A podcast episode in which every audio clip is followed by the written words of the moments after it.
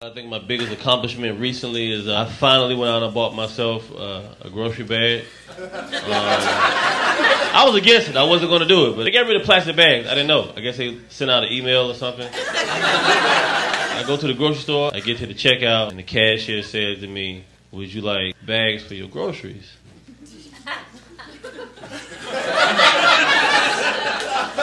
I was like, "That's the only way I'm gonna get this shit to the car."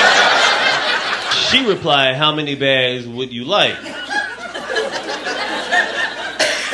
As many as it'll take to get this shit to the car. Why are you asking me all these questions?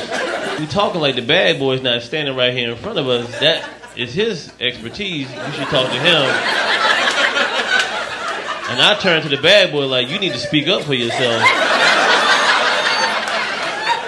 You're never gonna move up at the rate you're going.